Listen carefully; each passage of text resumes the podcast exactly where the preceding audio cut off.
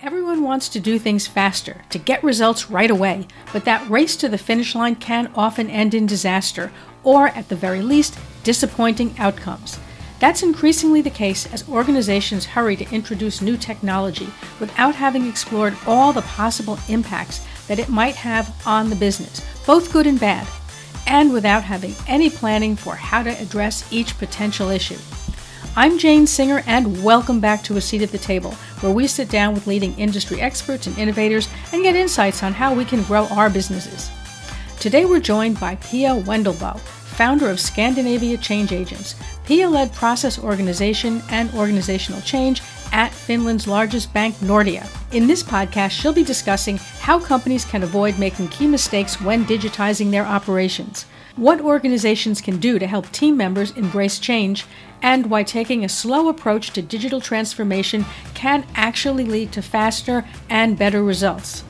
Successful digital transformations rely on having the right people in key roles. However, finding those people is not always easy, especially when new technology is being implemented. That's why many leading companies turn to Asianet Consultants. Asianet has a legacy of being able to fill even those difficult-to-fill roles. Their global network, built over 3 decades, gives them a key advantage in finding the right people for the right positions. You can learn more about them over at AsianetConsultants.com. I'll also leave a link in the show notes for this episode over on our website at www.seat.fm. Meanwhile, let's sit down with Pia and find out how we can successfully lead our organizations to a new digitized future. Pia, I'm really delighted to have you with us here on A Seat at the Table. So much of what you have been involved in are things that most of our listeners have been involved in, or many of our listeners now in 131 countries. So we have a lot of people who are really looking to see how they can improve their businesses, whether they're working with enterprises or whether they're solopreneurs. And so I think it's really interesting to be able to learn from your experience, having worked on a lot of the things that now companies are being challenged with. And that is in particular, how do we scale our business in a way that doesn't throw the business and the people off the bus, so to speak, in the process. Maybe we can start with what mistakes you see companies making as they try to scale, and what would you recommend that they do differently? Yeah, thank you so much for having me on the show. I'm very excited for this dialogue here. And I think we're deep diving into a very exciting topic as well. And I think just heading right off here, I think one of the most common things that I see companies not doing is actually realizing that when you are engaging into a bigger change, a digital change, you kind of forget the human side of that change. So you're focusing so much on trying to implement a new system, a new platform, a new product, or that kind of thing. And then you kind of forget that there's actually humans behind all of this. So you really have to understand how we as humans take on change. That's such a good point. And I think that a lot of people talk about the human side of things, but not so many execute on it. Now, some of it is just because it's inconvenient to do, and there's just a focus on top line growth, get it done. But I think in other cases, you have people who just don't know what to do, right? They say, well, we need to focus on the human side. What does that mean? How do we execute on it? So based on your experience, what should people be doing along those lines? Exactly. And on top of what you just said, that not knowing how to do it, it's actually also in our genes that we are kind of a bit biased because we are often overconfident of how fast people can grasp new things and take them on. So that's another angle to what you were just saying. But in terms of what you can do, I would say that the first thing I usually always challenge business leaders with is do you actually have enough slack in your process to actually take this new change in? So what I often see is that there's a lot of stuff going on right in companies, and it's usually really hard to take things off the plate. So talking about a new strategy or a new platform you want to implement, then the first thing I would always suggest you do is to really talk about, okay, what can we take off? What should we stop doing before we take this new thing on? Because when we as humans want to do things differently, we actually need some time to adjust to it. And it takes a while, right? It's not something you just change over a day. And I think if we go back in our own normal life and we want to change a habit, we also know that it's not something we just do in 1 or 2 days. It actually takes us a while to get this implemented, right? So I often see that companies don't really realize that their employees actually needs time to adjust to the new way of working, which this usually relates back to. I think that's such a great point. And I like the fact that you said that you need to think about what you can stop doing or cut back on to give yourself that space, that bandwidth, so to speak, to start to take something on new that might take more time initially as you're learning it and adjusting to it and figuring it out. And then later on, of course, it'll be faster and more streamlined, but you probably won't go from zero to hero. And understanding that, recognizing it, and giving your team space, that's just huge. I think people would just like literally people listening to this are probably just sort of exhaling and thinking, oh, yes, that's what I need, right? Exactly. And yeah, and it's just about prioritizing, but usually it can be quite hard in companies, right? It's easy to say just to down prioritize, but often it's more hard because you're kind of pressuring each other, right? There's usually a lot of different initiatives between the different departments in a company as well. So it's really about challenge, going for the same goals and agreeing, what is actually number one priority here. So having a system that kind of helps you maybe on monthly or weekly basis to really prioritize what you are doing will also speed up your process of implementing new changes or development stuff. So it's really helpful to sort of change your mindset around that one. Yes. Yeah. It's so important because we've sort of prioritized speed for the sake of speed, I think, in the last, let's say, 2 decades. And of course, everybody wants things fast. That's part of human nature. But I think you're pointing out that what really needs to be said is that if you go a little bit slower, you can get there, and without all the chaos and confusion and, potential losses of either people or money in order to actually achieve what you're looking for by doing it a little bit slower. And like you say, in a more step-by-step method. Exactly. So fast is slow, right? Yes. Yeah. Fast is the new case. Yeah. Yeah. Slow is the new fast. Exactly. Yeah, and exactly like taking micro steps. So that's actually what we build on. So don't build two big elephants either. I see that a lot also, that you expect to have huge chunks of work done quickly. So rather take a lot of small steps instead of a big chunk here. And that's another thing also, when we talk about digital transformation or implementing innovation into your company. It's actually a constant thing. So it's something that you should constantly work on evolving. And then it's better to take small, consistent steps instead of doing a big chunk of work and then stopping and then not really going anywhere after that. So that's something I see a lot as well in this. And I think also that in terms of business leaders, it's really important to be curious because another thing that is quite important when we talk about how to actually effectively implement change and make it sustainable long-term, right, is to really be curious about what kind of behavior are you actually looking for. A lot of people don't really dive in and saying, okay, why are we actually doing this change? What are we looking for? What kind of behaviors do we want to see for the future by changing this particular thing? And then when you really understand what behavior you're looking for, then you should be curious about the frictions. And I don't see people either spend time on that. So you have to deep dive really closely to all the frictions you can come up. Why don't people necessarily want to change the way that they're working with this particular process, for instance?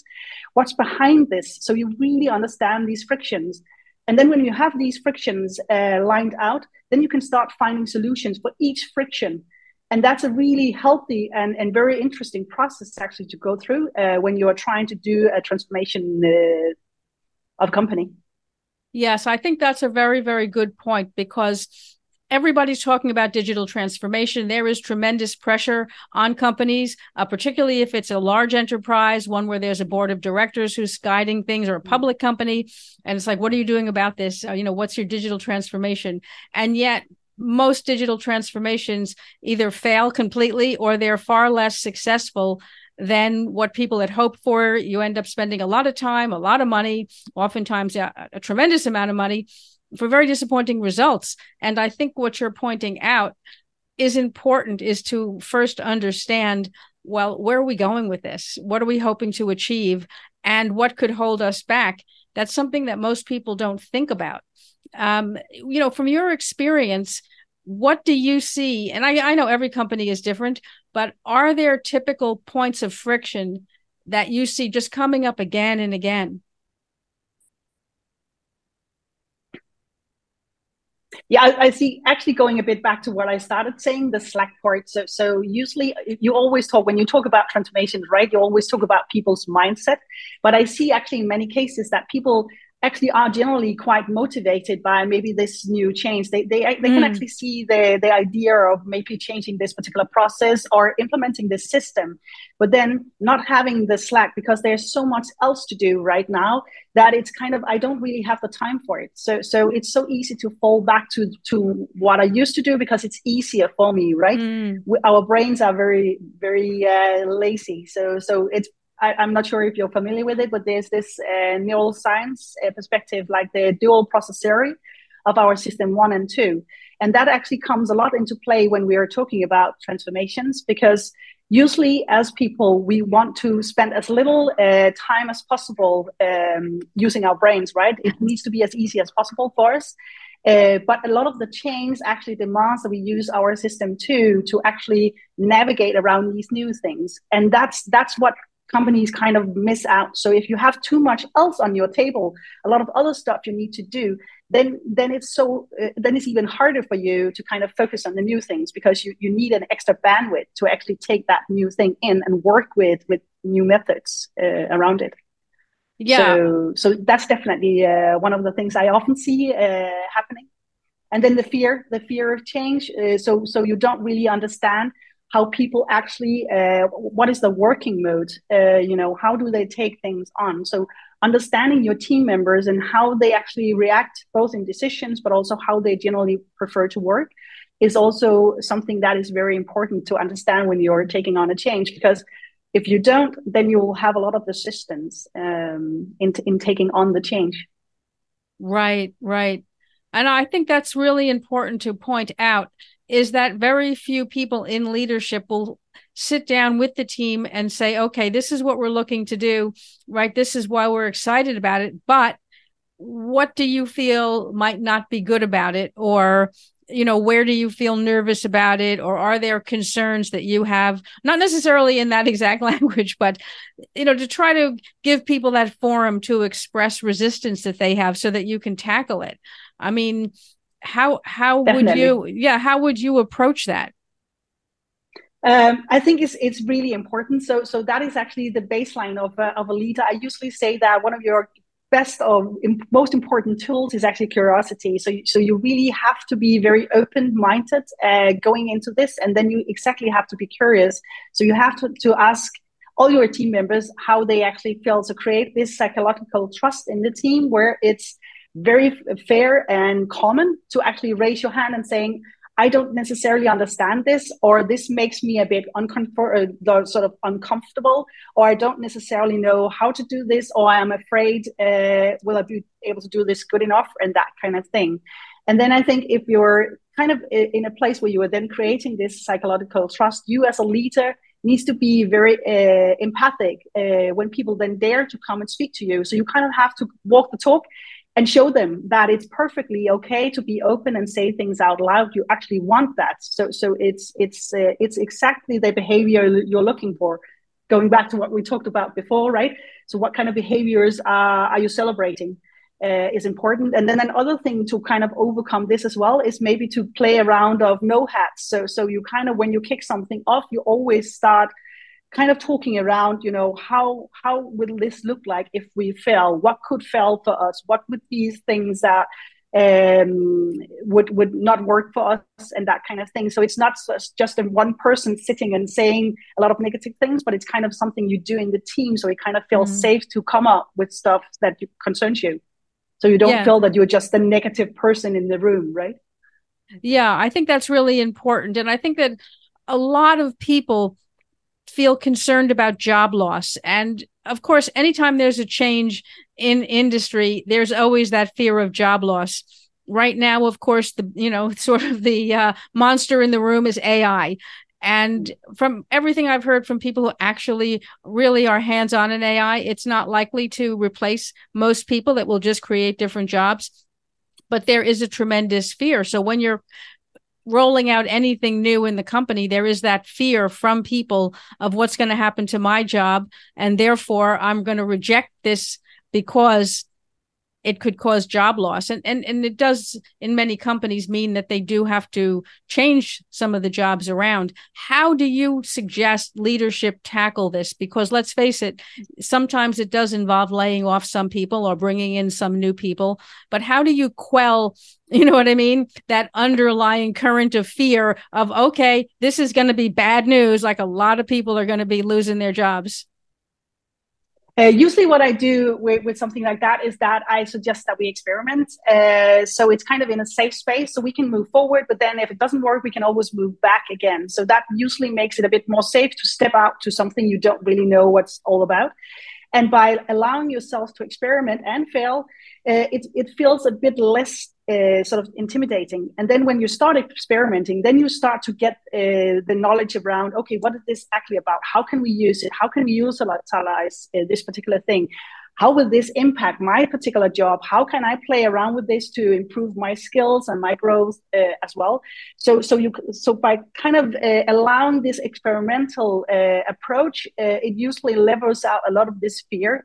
So having the autonomy, I would say, in a team to be able to do so is really, really important. And unfortunately, I have seen, especially also with this AI, that quite many companies are closing down this instead. So they are not allowing their employees to actually play around, for instance, with chat GTP or other of these chatbots, because they are so afraid about what about personal data and leaks and risks and all kinds of things. And I would turn this around. And of course, we need to be very careful about sharing personal data. Take that out, of course, but otherwise, if you don't allow people to play around with it, if you don't experiment, you're going to be left behind. So I would turn this around and see it as an opportunity instead. That would be how I would grasp this. Yeah, I think that's interesting. And I think you're right. The more you ban something and forbid it, the more people want it just because it's forbidden. And there's sort of a resentment. Whereas if you can bring it in and let people play with it and they figure out these are the good points, these are the bad points, you make it an asset rather than a liability, so to speak. Now, what about... Exactly. And another thing also in terms of fear, right? Is usually when we are fearing something, it's because we don't really know what this is about or how it will affect us. But allowing ourselves to play around, experiment, kind of levels out a lot of that fear, right? Yeah, absolutely. Now, with a lot of technology that comes in, oftentimes it requires somewhat of a different skill set than what people who are currently working in the company have.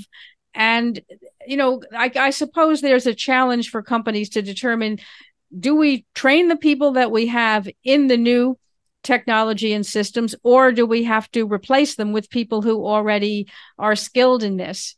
And that can be a very big challenge for companies to figure out what to do. Training costs money. On the other hand, getting rid of people who've been loyal has a cost as well. How do you see that? How would you, and I realize, like I say, every company is different, every scenario is different, but in general, what would your approach be to that? My approach to that would actually be, again, like testing it out and then inviting some specialists in actually that has the right level of knowledge, because when you're then bodying up with people, then it's a really fast way of growing. So if you're kind of interacting and getting to know exactly how to do this, then you will learn faster. So usually what I do is that I build teams where there's specialists with a very high level of this, and then there's upcoming stars in the team as well. And then they kind of body up, and then you see very fast growth of a lot of these capabilities. Of course, it depends a bit also on which kind of capabilities we're talking about, because, of course, some particular things can be like years of sort of expertise before you really know all the details of it. And then, of course, there you need to consider having a specific person hired in to do that that job. But generally what I see is that having these specialists going in with the team and then having this kind of growth part where you kind of have the body is a really fast way of gaining knowledge and overview. And it also helps you as a company to sort of detect, okay, where should we maybe level up even further? Because when you're then starting to work like this, then maybe you figure out, okay, this particular competence is something we really need to have ourselves in the company. And then you can start hiring, because usually also as a leader, you might not in the beginning know exactly either what to look for, right? So having the specialist in and starting to work with it, again, from a bit of an experimental point of view, gives you also a better overview of what you're actually looking for and what is important for you. So I would always sort of suggest to hit it off like that. I think that's really good sense. And I think that, you know, I'm a big believer in that people are trainable, that if somebody wants to learn something, they can. And the sense that because they don't know how to do it now doesn't mean they're never going to know how to do it is not really true, that it's more attitude, right, than aptitude. And Exactly. I'm very glad you brought that up, because you really do see people just feel, well, if someone already doesn't know how to do that, then what's the use? But sometimes they don't have that skill, but they have massive company knowledge, and layering on the skill set is easier, right, than it is to try to take someone and get them to understand your organization. But unfortunately, Exactly. yeah, a lot of people don't see it that way. So I'm really glad that you brought that up, that training can actually be a really big investment for companies. It's an investment that really can pay huge dividends. Exactly. Right now at the end of 2023, and we're looking at heading into fairly challenging times, and people are under pressure to think about how they can rethink their processes.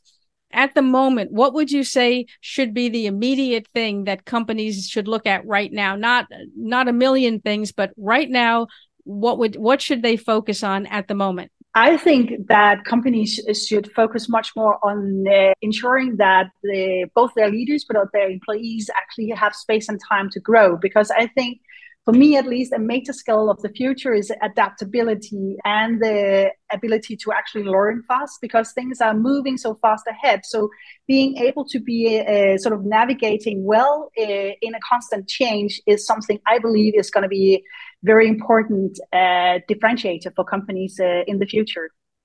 Yeah, I think that's really good. I think you've summed it up really, really well. Pia, you've shared so many interesting things, and you know, I've really enjoyed learning from you here, and I think a lot of people have also, and probably have their own questions and would love to be able to reach out to you. How can people connect with you? They can either, you know, search me on LinkedIn on Pia Wendelbo, or they can also go to my website. So it's ScandinavianChangeAgents.com. Okay. Well, I'm going to put all of those links in the show notes, and you'll be able to find them on our podcast website at seat.fm. So you'll be able to click those links and connect directly to Pia. And I want to thank you again, Pia, for joining us here on A Seat at the Table. It was a pleasure to join.